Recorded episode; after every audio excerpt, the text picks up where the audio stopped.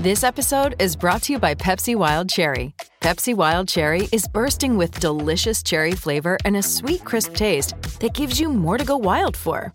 Getting wild may look different these days, but whether it's opting for a solo Friday binge watch or a big night out, everyone can indulge in their wild side with Pepsi Wild Cherry.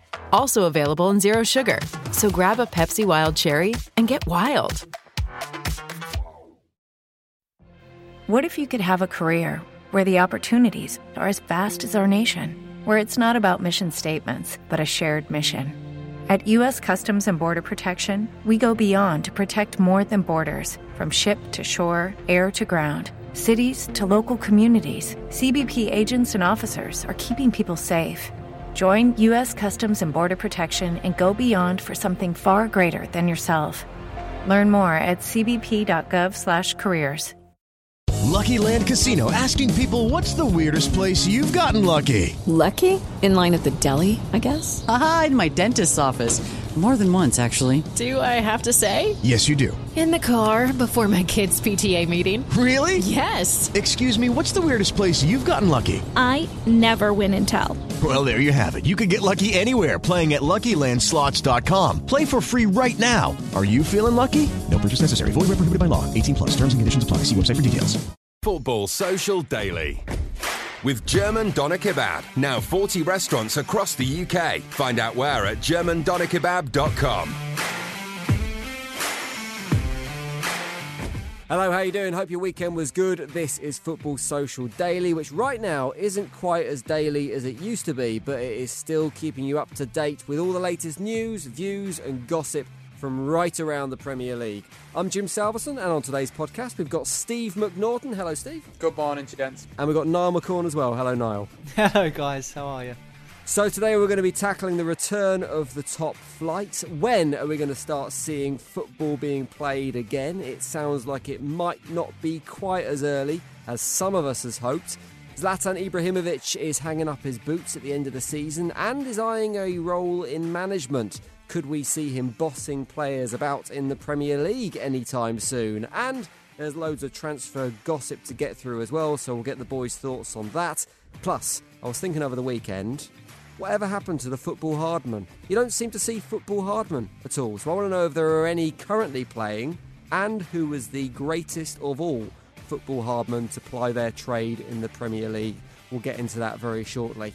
First, I want to tell you about something that's happening on Fridays Football Social Daily podcast. Fridays, for the time being, are going to be the day we deal with your questions. So, an AQA type show. If you've got any questions you want to ask the Football Social Daily guys, be it about current footballing climate or about transfers or suggestions for the league or VAR or who was the best number nine ever, whatever you fancy, get your questions in now. We will deal with them on Friday's podcast. You can get your questions in via Twitter at the Sports Social, or you can search for us on Facebook as well. The Sports Social, search for that. We can't wait to hear from you. So let's get started with today's podcast. And the big question that all football fans want to hear right now when is the Premier League coming back? First off, it was the start of April, then it's been moved to the 30th of April officially now, and it seems like it could be a long way off. It's seemed for a while we were going to get football at some point potentially in the next fortnight or so,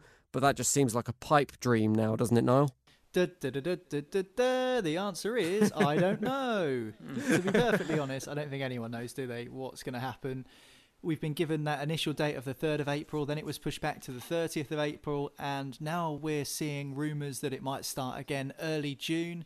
Of course, there's still a fair amount of games to fit in. Um, mm. Liverpool and those teams down in the relegation fight will be more keen than most to start the season as early as possible.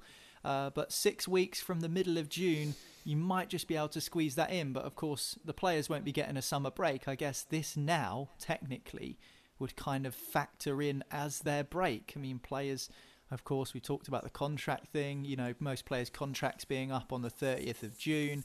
We don't really know what's going to happen there with uh, the transfer window, whether it's going to be extended or not.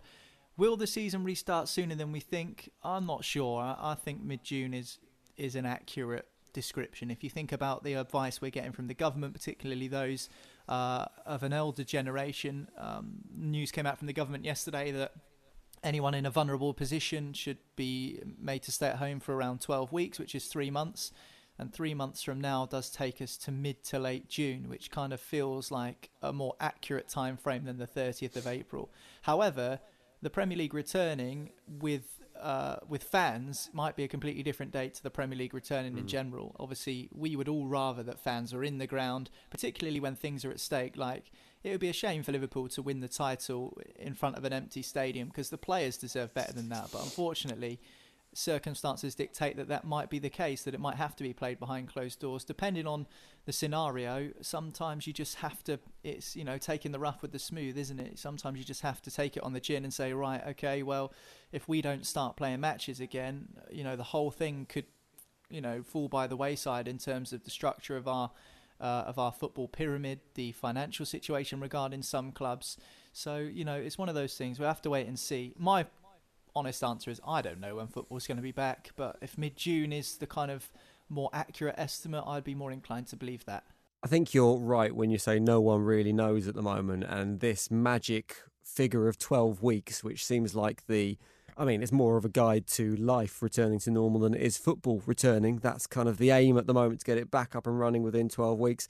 And I suppose that's kind of what we're talking about. When we talk about football returning, we're not just talking about football returning, we're talking about the possibility of people being able to get together in one location again, be that just the 22 people on the pitch plus the referees and the TV crews or whatever it is you need around that, or be it 50,000 people in the stadium. But it doesn't seem like it's going to happen anytime soon, does it, Steve?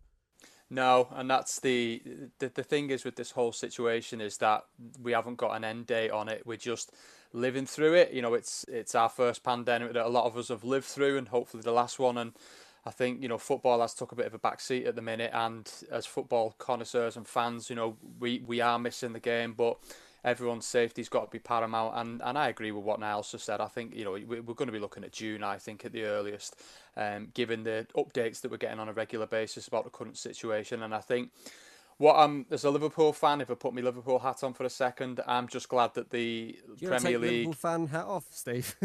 Yeah, yeah. Well, I don't know, but I just think that I'm just encouraged that they uh, are committed to finishing the season, and um, you know if it's a, a, delay on next season, so be it. Uh, I just think that we do need to finish the season. We need to need to get everyone back fit and healthy, and if games are behind closed doors to wrap the season up, I, I would accept that.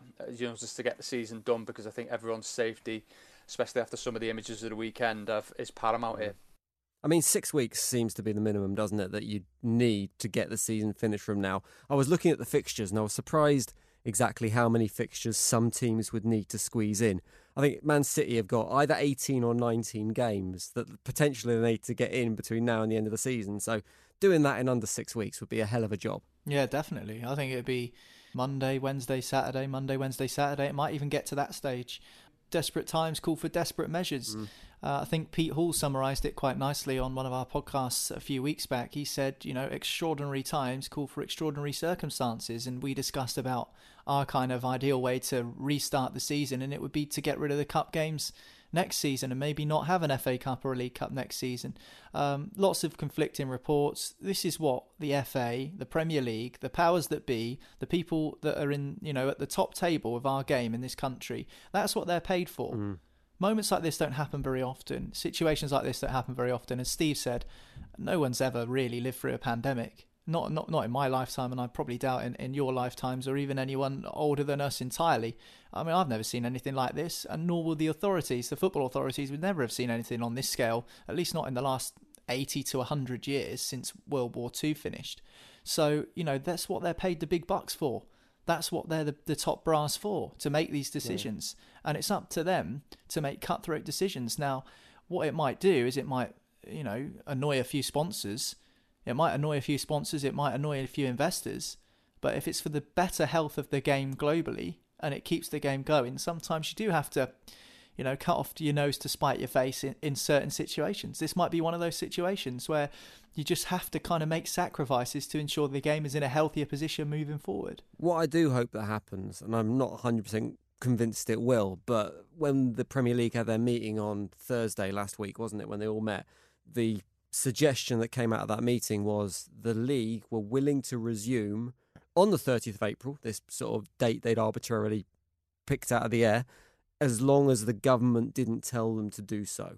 And what I think the Premier League needs to do is it needs to take a very sensible, pragmatic approach to this and not put anyone at risk. So it's not necessarily about, I mean, in a similar situation to we saw bars and restaurants last week going from people being advised to stay away from them to enforcing closures. The government shouldn't need to necessarily take a heavy hand with the Premier League and go, no, you can't play football. The Premier League should be able to make that decision on their own and do what is best for player safety and public safety. Absolutely, yeah. I think they've, that's got to be first and foremost. They've got to manage that situation accordingly, and I actually I have, have a bit of faith in the Premier League to do it, um, you know, in the correct fashion, and I think they'll get everything done and dusted. And you know, I'm quite relieved that the likes of UEFA and, and FIFA are being quite flexible with the international football at this stage, but I just think it's uh, health and safety is paramount, and I think you know we've we've just got to get everyone back fit and well whenever that is. With that in mind, the comments that have come out this week from Dale Vince, who is the chairman of Forest Green Rovers, no, not that crackpot. well, I don't know what he said now. Okay, well here is what he said. I'll let you know. Um, he's essentially suggested that the football league jumped the gun massively by suspending matches in mid March, in his words, when the virus had barely impacted the country.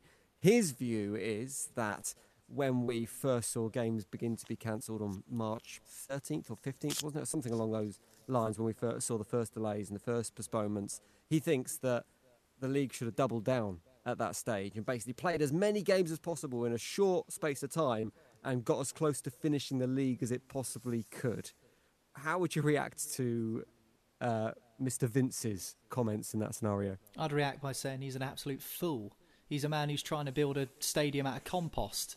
You know, he's he's he's, he's just uh, a fair play to him because Forest Green are, you know, a unique football club. They're the only fully vegan football club in the world. They've got their eyes set on a new stadium. Vince, of course, I like is, what they've done at Forest Green. I think that I think you, it's very it's easy to be critical and be a bit snide about what they've done at Forest Green in, terms of the eco credentials. Yeah, I, I, like the project. I get that, and he is the owner of Ecotricity, and he does help generate clean electricity and, and clean energy, which is obviously of paramount importance as well. Aside from this pandemic, of course, the, the health of the planet is is a big topic on people's lips right now. Um, also, the players are all vegan at Forest Green as well. Uh, they'll be devastated that McDonald's have decided to close all their stores in uh, the UK and Ireland because I've heard, that they, plug. I've heard that they like to sneak off for a cheeseburger from time to time. But honestly, they get fined if they get caught eating non-vegan food. So it is a lifestyle change when you go and sign for Forest Green. I'm always wary of what Dale Vince says because he has quite a strong affiliation with one of the uh, leading governmental parties in the United Kingdom. I won't name who, but certainly it's almost propaganda esque, some of the things he says. Mm. However, I can't agree or get on board with what he said here. Um, I think better safe than sorry. I mean, Dale Vince, how would he feel if, by all means, Forest Green aren't a well supported football club? I mean, they've got a loyal fan base, as does every football club, but in terms of their attendances, they'll be one of the lower uh, attended sides for home games in League Two. You know, they're they're from Nailsworth, which is a village in Gloucestershire. Mm. Their ground is currently built into the side of a hill. I've been there. It's a lovely little village, but it's not you know, it's not a place where you'd expect there to be a football league side, which is partly the beauty of our English system. But also, you have to kind of think, well, is he really protecting what is in the best interest of his football club?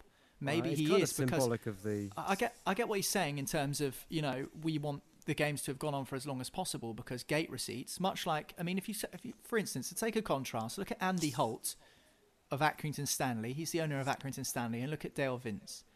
The difference there is Andy Holt is saying, right, it's going to lose me money, but I would rather lose money at this situation and have supporters come back to my stadium when things are safe and better again rather than risk the mm. lives of some supporters by putting them in danger unnecessarily. Because if a large demographic of your supporter group is of a certain age, you're not going to get those supporters back if something terrible mm-hmm. happens to them. So I can't get on board with what Dale Vince has said here. I think the British government, I think the Premier League, the EFL have done the right thing by suspending football until it is safe to get it restarted again. And I think if you look at the contra- the comparison between what Dale Vince has said and the standpoint that Andy Holt at Accrington, for example, has taken, I think that you'll see a stark contrast there. I guess it's symbolic of the different levels of understanding and appreciation that everyone has in terms of how serious the pandemic is and how serious the coronavirus is. Some people are taking it a lot more seriously than others, and Dale Vince is probably on the latter end of the scale given his comments that he's made about this. Uh, let's move on and let's talk about some news away from the Premier League about the career of Zlatan Ibrahimovic, who seems to be about ready to call time on his career in Milan at the end of the season. Apparently, he wants to focus on management.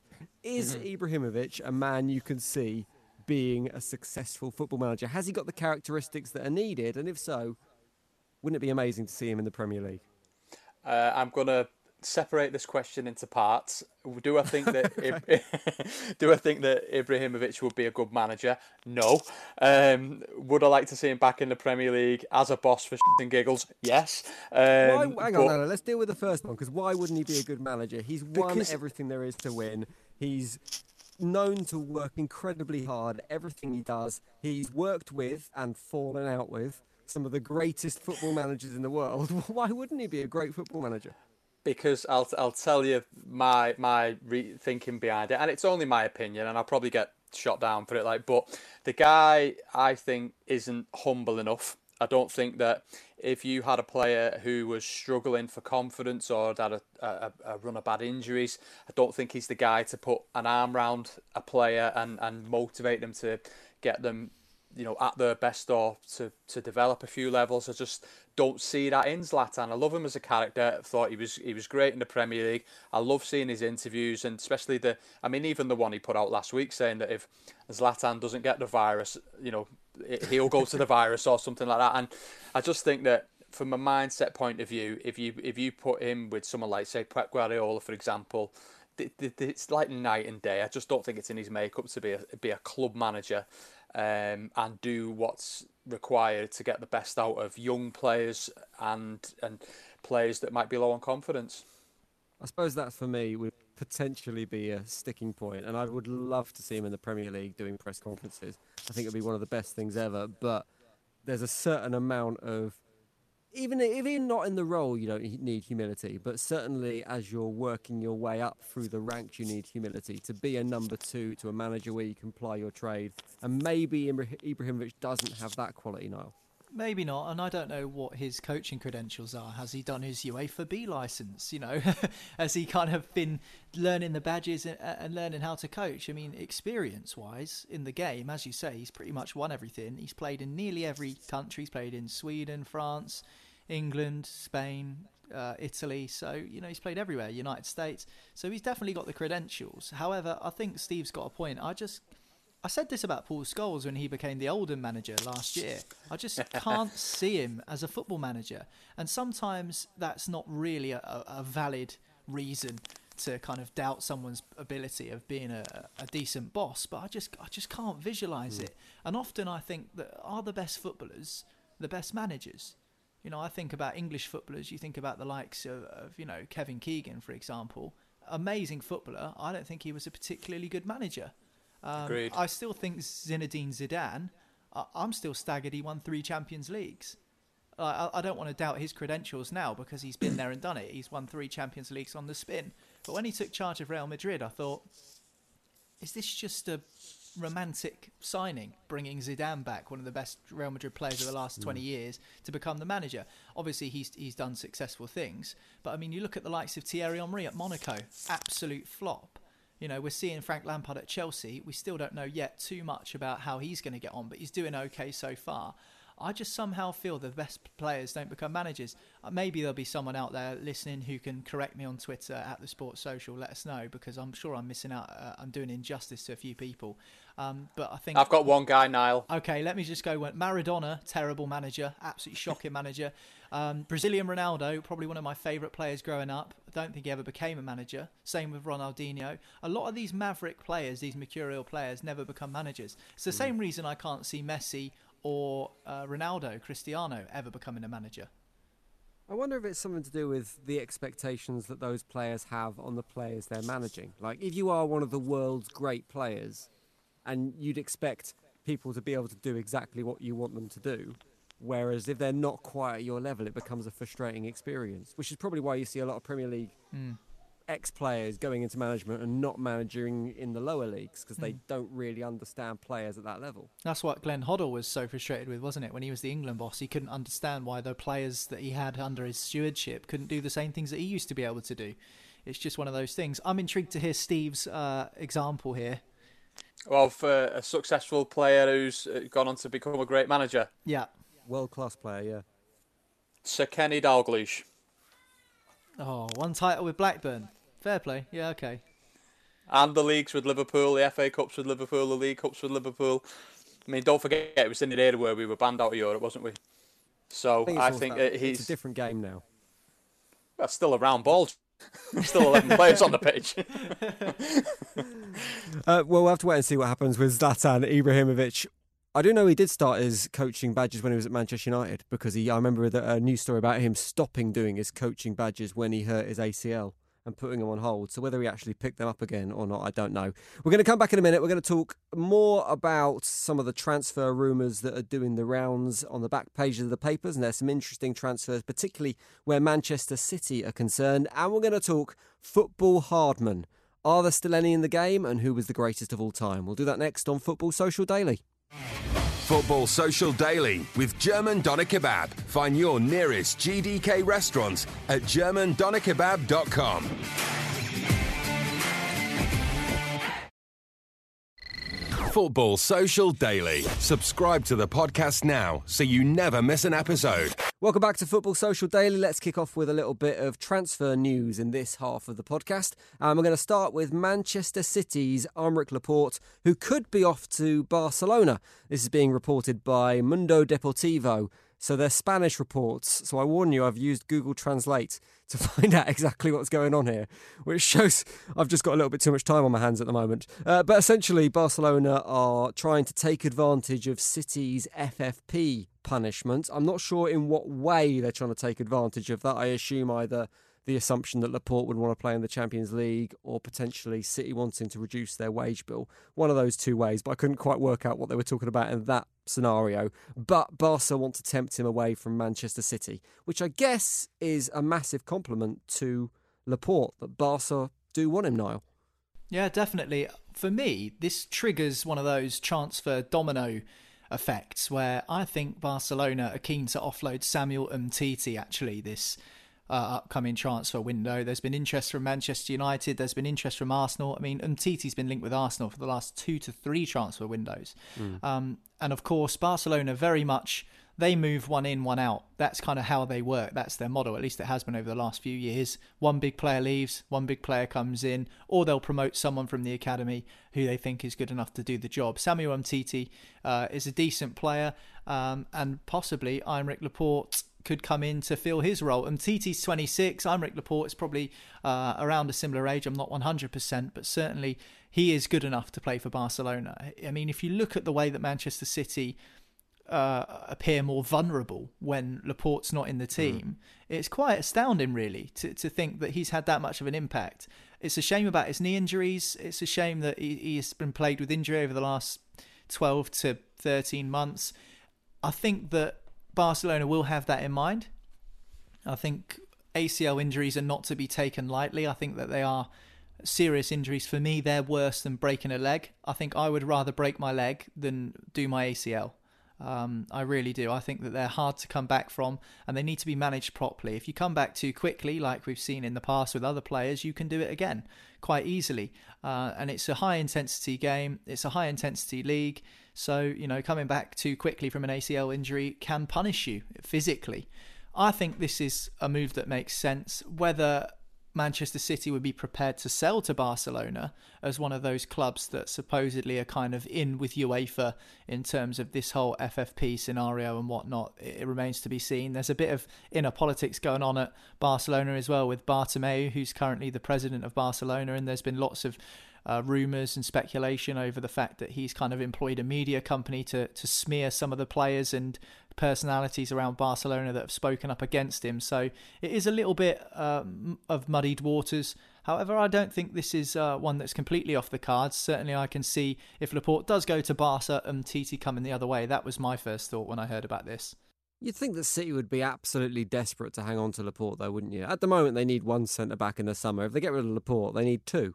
Mm. Yeah, they, they they'll be desperate to keep hold of him, and I think you know he, the the big elephant in the room, if you like, is the potential ban, isn't it? You know, because obviously the the case for the Court of Arbitration for Sports being put back in the current situation, so that's not going to be resolved. So that's going to kind of you know come into play with it. But I I got to be honest, I don't know why. Let's say Man City aren't banned for the next couple of seasons, and that they quite rightly or wrongly, whatever you believe, um, beaten the charge that's being levied against them. Uh, wh- why would you leave Man City for Barcelona? I'm, I'm not sure. At this moment in time, you know, strongest league in the world, one of the best te- well, one of the best two teams in the world, I think, at this current moment in time. You know, he's the rock of that defence. He's winning stuff, and mm. you know, Man City are knocking on the door of winning the Champions League sometime in the very near future, I believe. And you know, Barcelona is a club that you know, it's going to be interesting what happens with them, certainly with their wage bill and the situation with the current pandemic. And I think, you know, the, I've seen on one of the gossip columns that the players are going to have to be, take a wage cut, um, you know, to comply with financial fair play. Again, it was in the gossip column this morning, so take it with a pinch of salt. But there's all that stuff going on at Barcelona, and you just think if you, you know, Aymeric Laporte, you know, do you want to kind of really be a part of all that at this point when you're at a team which I think are better than Barcelona at the minute? One of the players that could be coming into Manchester City, reported by Calcio Mercato in Italia, is uh, Inter Milan's Milan. Now, this is a player I'm not massively familiar with, so I'm going to have a stab at the name with my usual fluency for other players' names for language, other players from different countries' names. Milan Skriniar.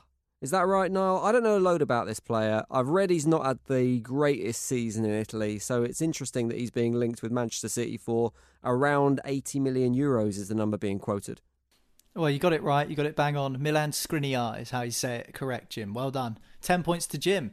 Uh, yeah, I think I can I can see why Manchester City are interested in Skriniar, and the reason I can is because he's an excellent passer of the ball he's very, very good with the ball at his feet, which is obviously what Manchester City like to do. We know the Pep Guardiola style, playing out from the back. Um, and he needs someone who can come in. And if Laporte is to leave, for example, and they need a replacement for him, Skriniar can come in and fit the bill, and he can be confident on the ball.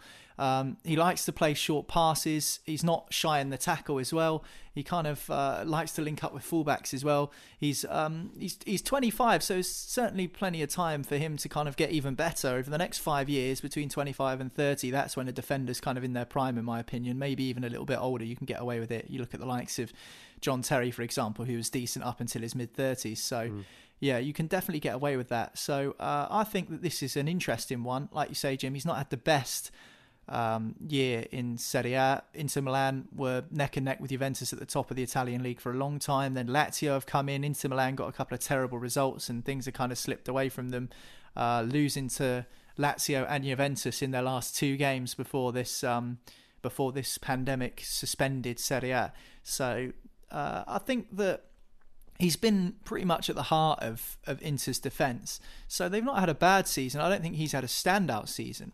Um, I do know here that uh, just reading some of the notes on him, he is weak in, in, in the air. He's not great at aerial duels, despite the fact he's six foot two. So there's a few uh, things that maybe he can improve on, but certainly the basics of what you'd kind of have as a blueprint, a skeleton of a Manchester City defender. He's got age on his side. He's an international player. He's got uh, he's comfortable with the ball at his feet. He can pick a pass. He's strong in the challenge. They're all things that you think would suit Manchester City in terms of their style of play. So Skriniar, uh, he's had this season perhaps not quite as good, but the last two seasons he's impressed really in Serie A. So I wouldn't be surprised to see if Laporte does leave, Manchester City make a move for him although 80 million quid or 80 million euros is outside that key Manchester City price point of 50 million, which seems to be their preferred fee to spend on anyone.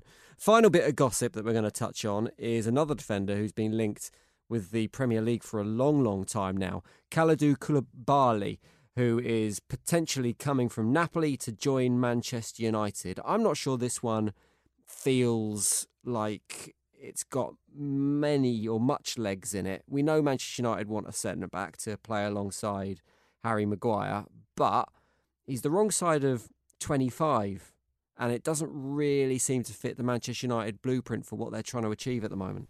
Yeah, I think he, you're quite right when you say that. He's, you know, if, if memory serves me correctly, Koulibaly's 28, I think.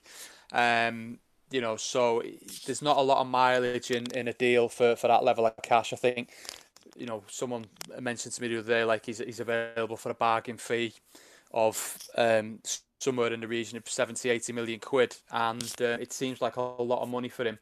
Um, even though he, he is very good, because I'm not sure how long he'd get out the player. But you know, Man United do need another top centre half, you know, to, to play alongside Harry Maguire, and I think that will probably bring Maguire on a level or two because I think he has made that defence more solid and there has been improvements in his game and I think if he had a decent partner next to him he'd be really solid at the back.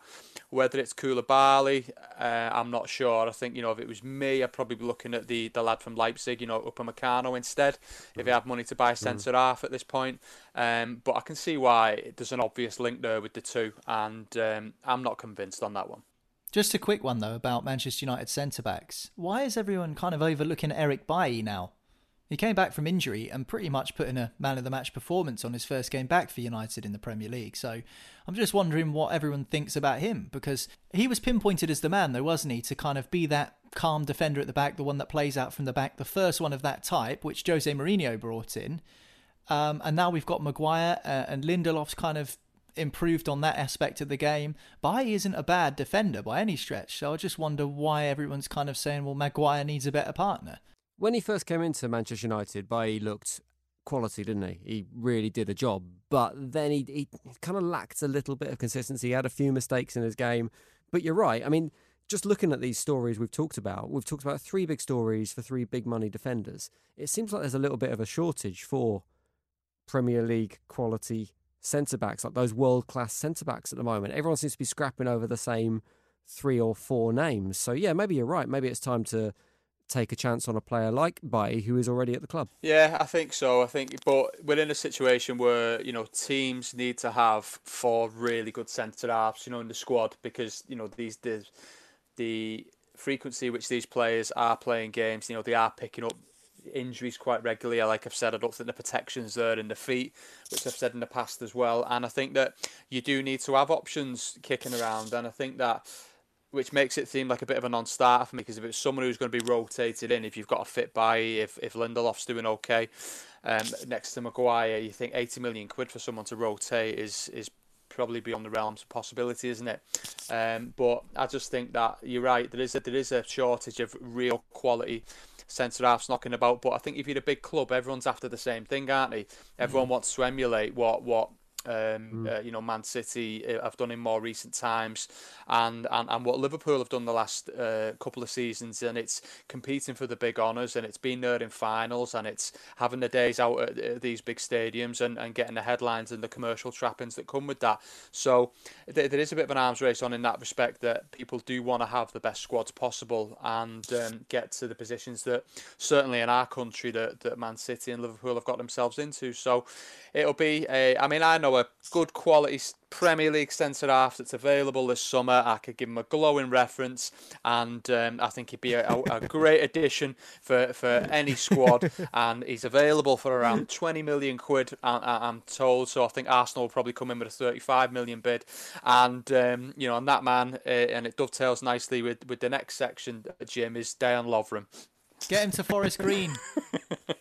he's not going to. He's not to have no vegan lifestyle, mate. you know, he's oh, actually hunt, hunter gatherer. He's going out catching his food and eating it.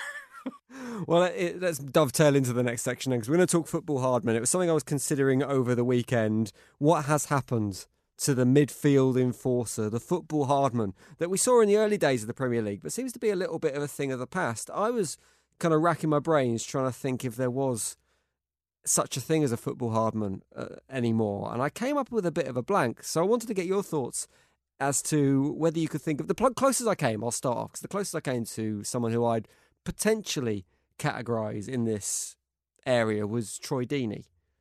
I, you just wouldn't mess with Troy Deeney, and I, he's not necessarily nasty on the pitch, which is kind of the traditional characteristic you'd associate with the football hardman. But at the same time, he's nails. He gives a little bit, and you you, he's not the kind of bloke you'd want to square up to. So I'm wondering if there is anyone else in the current game who kind of fits into that category. I've got to be honest. I think you're right. I think they are a dying breed. Troy Deeney's a, a good example, but he kind of came through with Walsall and Watford up through the, the EFL and up into the Premier League, and he's kind of been there ever since. I guess the Premier League nowadays is different to even 10 years ago, is different to, to five years before that. It's almost unrecognizable. Actually, it's interesting I mentioned that because in my uh, infinite boredom this weekend, I've been watching a few highlights from the Premier League of 10 years ago, the 2009 2010 season, just out of curiosity to see how much the game has changed in that decade. And it is almost unrecognizable. I mean, I, I'm pretty sure there were more hard men back in the day 10 years ago um, I watched a I watched a game where you got you know players like Michael Brown and um, Dawson at the back for Spurs. He wasn't the hardest, but he, he wasn't the one to mess with. Palacios, he was a bit of a beast. Bassong, there was a few players knocking around who were tough, big tough boys. Um, Bouba Diop, some big boys in the league back then. We don't really see big beasty players in the league uh, now. I think um, for me, Sead Kolasinac is one of the hardest players in the in the football in the English Premier League for me, the Arsenal guy. When someone tries to rob your car with a knife and you chase them around the other side of the car yeah, yeah. and scare them off, then you are absolutely tough as nails. So for me, Kolasinac is one. Well, the kind of people that would traditionally play in that role, because it tended to be centre backs or your defensive midfield types. That would be where your football hardmen, like your Vinnie Joneses, etc., your Roy Keanes would kind of play. You look at the modern game, the people that play those positions now Declan Rice and Kante and Jordan Henderson. They're, they're just very, as you say, they're not big lumps anymore. They're very different types of footballers. Yeah, definitely. And I think it's quite interesting when you think about it because, you know, Man City are, are known not to drill tackling in training and, you know, they have the lowest percentage of, of tacklings, you know, uh, out of some of the teams in the league. So I think you know, as the game evolves and it kind of moves on, you know, and coaches want to keep the game moving and keep it fast and and whatnot. You know, it is a disappearing art, and the Hardman is someone that, in an age of VAR and and obviously the spotlight that's on players and the fact that we have so many kind of high tech replays, is there's not an element of I can just give him early doors, get you know, and, and wind him up a little bit. This the, the striker who scored a lot of mm. goals because, you know, you're walking a tightrope for for for a red card pretty much from from the second we kick off, and I think that has had an impact on it. But in terms of hard men, I mean, you know, like I say, you are struggling. I think you know, obviously the Arsenal lads uh, who now mentioned, I'd, I'd add Granit Xhaka into that because I think he's a bit of a, a wild card. Um, you know, and then I, I just think you know, from I'm struggling to think then you know. Uh, of, of other players then really that can fit into that proper hard man mould. I've come up with a couple that I think uh, potentially the kind of icons in this area. Jaap Stam, who just, I think partly because of the way he looks, just looked absolutely terrifying. He just never backed down for anything. But my football hardman has got to be Stuart Pearce because I don't think you get a name like Psycho without being a psycho. And I do remember watching him play for West Ham, and this has got to be the sign of the ultimate hardman. He was playing for West Ham against Watford. He broke his leg in the first half and tried to run it off. So he he played the entire first half of the game with a broken leg. Half time went off, apparently got into the changing rooms and tried to get his boot back on and said, I'll give it a go for the second half, Gaffer. So I think the, the fact he was playing with a broken leg, that's got to be a pretty hard man there in terms of football. And then he broke it again versus Southampton and refused to be stretchered off, insisting on walking off the pitch. So that would be my nomination. I've got nothing of, of that level uh, uh of Stuart Pearce and, uh, and co. But I think in current players, I think Mamadou Sakho's uh, of Crystal Palace is a bit of a um, uh, a one to mention, um, bit El El Loco, should we say? And um, you know, he's a guy looking at some of the tackles that he's put in, and the way he conducts himself on the pitch. You could probably add into a, a list of today's players. If Alfredo Morelos from Rangers becomes a Premier League player in the next couple of seasons. Oof, yeah, Wait till agreed. you have a look at him. He is absolutely mental, but uh, entertaining as you'd like watching him. So if he does end up in the Premier League in the next couple of seasons, then watch out because uh, they call him El Buffalo. Um, but I tell you what, he's a bit of a madman. Right, get your suggestions in. If you've got any football hardmen to add to our little list, then at the Sports Social on Twitter is where you can get us. It's also where you can put in your questions for Friday's AQA podcast. We'll rattle through as many of your queries and ideas and questions and thoughts as possible at the Sports Social on Twitter or search the Sports Social on Facebook and you can find it there. Niall, Steve, thank you very much, boys. Cheers, guys. Make sure you click subscribe to this podcast and we'll see you next time for Football Social Daily. Football Social Daily with German Doner Kebab. Now 40 restaurants across the UK. Find out where at germandonerkebab.com. Lucky Land Casino asking people what's the weirdest place you've gotten lucky? Lucky? In line at the deli, I guess? Aha, in my dentist's office. More than once, actually. Do I have to say? Yes, you do. In the car before my kids' PTA meeting. Really? Yes. Excuse me, what's the weirdest place you've gotten lucky? I never win and tell. Well, there you have it. You can get lucky anywhere playing at LuckyLandSlots.com. Play for free right now. Are you feeling lucky? No purchase necessary. Void where prohibited by law. 18 plus. Terms and conditions apply. See website for details. Judy was boring. Hello. Then Judy discovered ChumbaCasino.com. It's my little escape. Now Judy's the life of the party. Oh, baby, Mama's bringing home the bacon. Whoa, take it easy, Judy. The Chumba life is for everybody. So go to ChumbaCasino.com and play over 100 casino style games. Join today and play for free for your chance to redeem some serious prizes.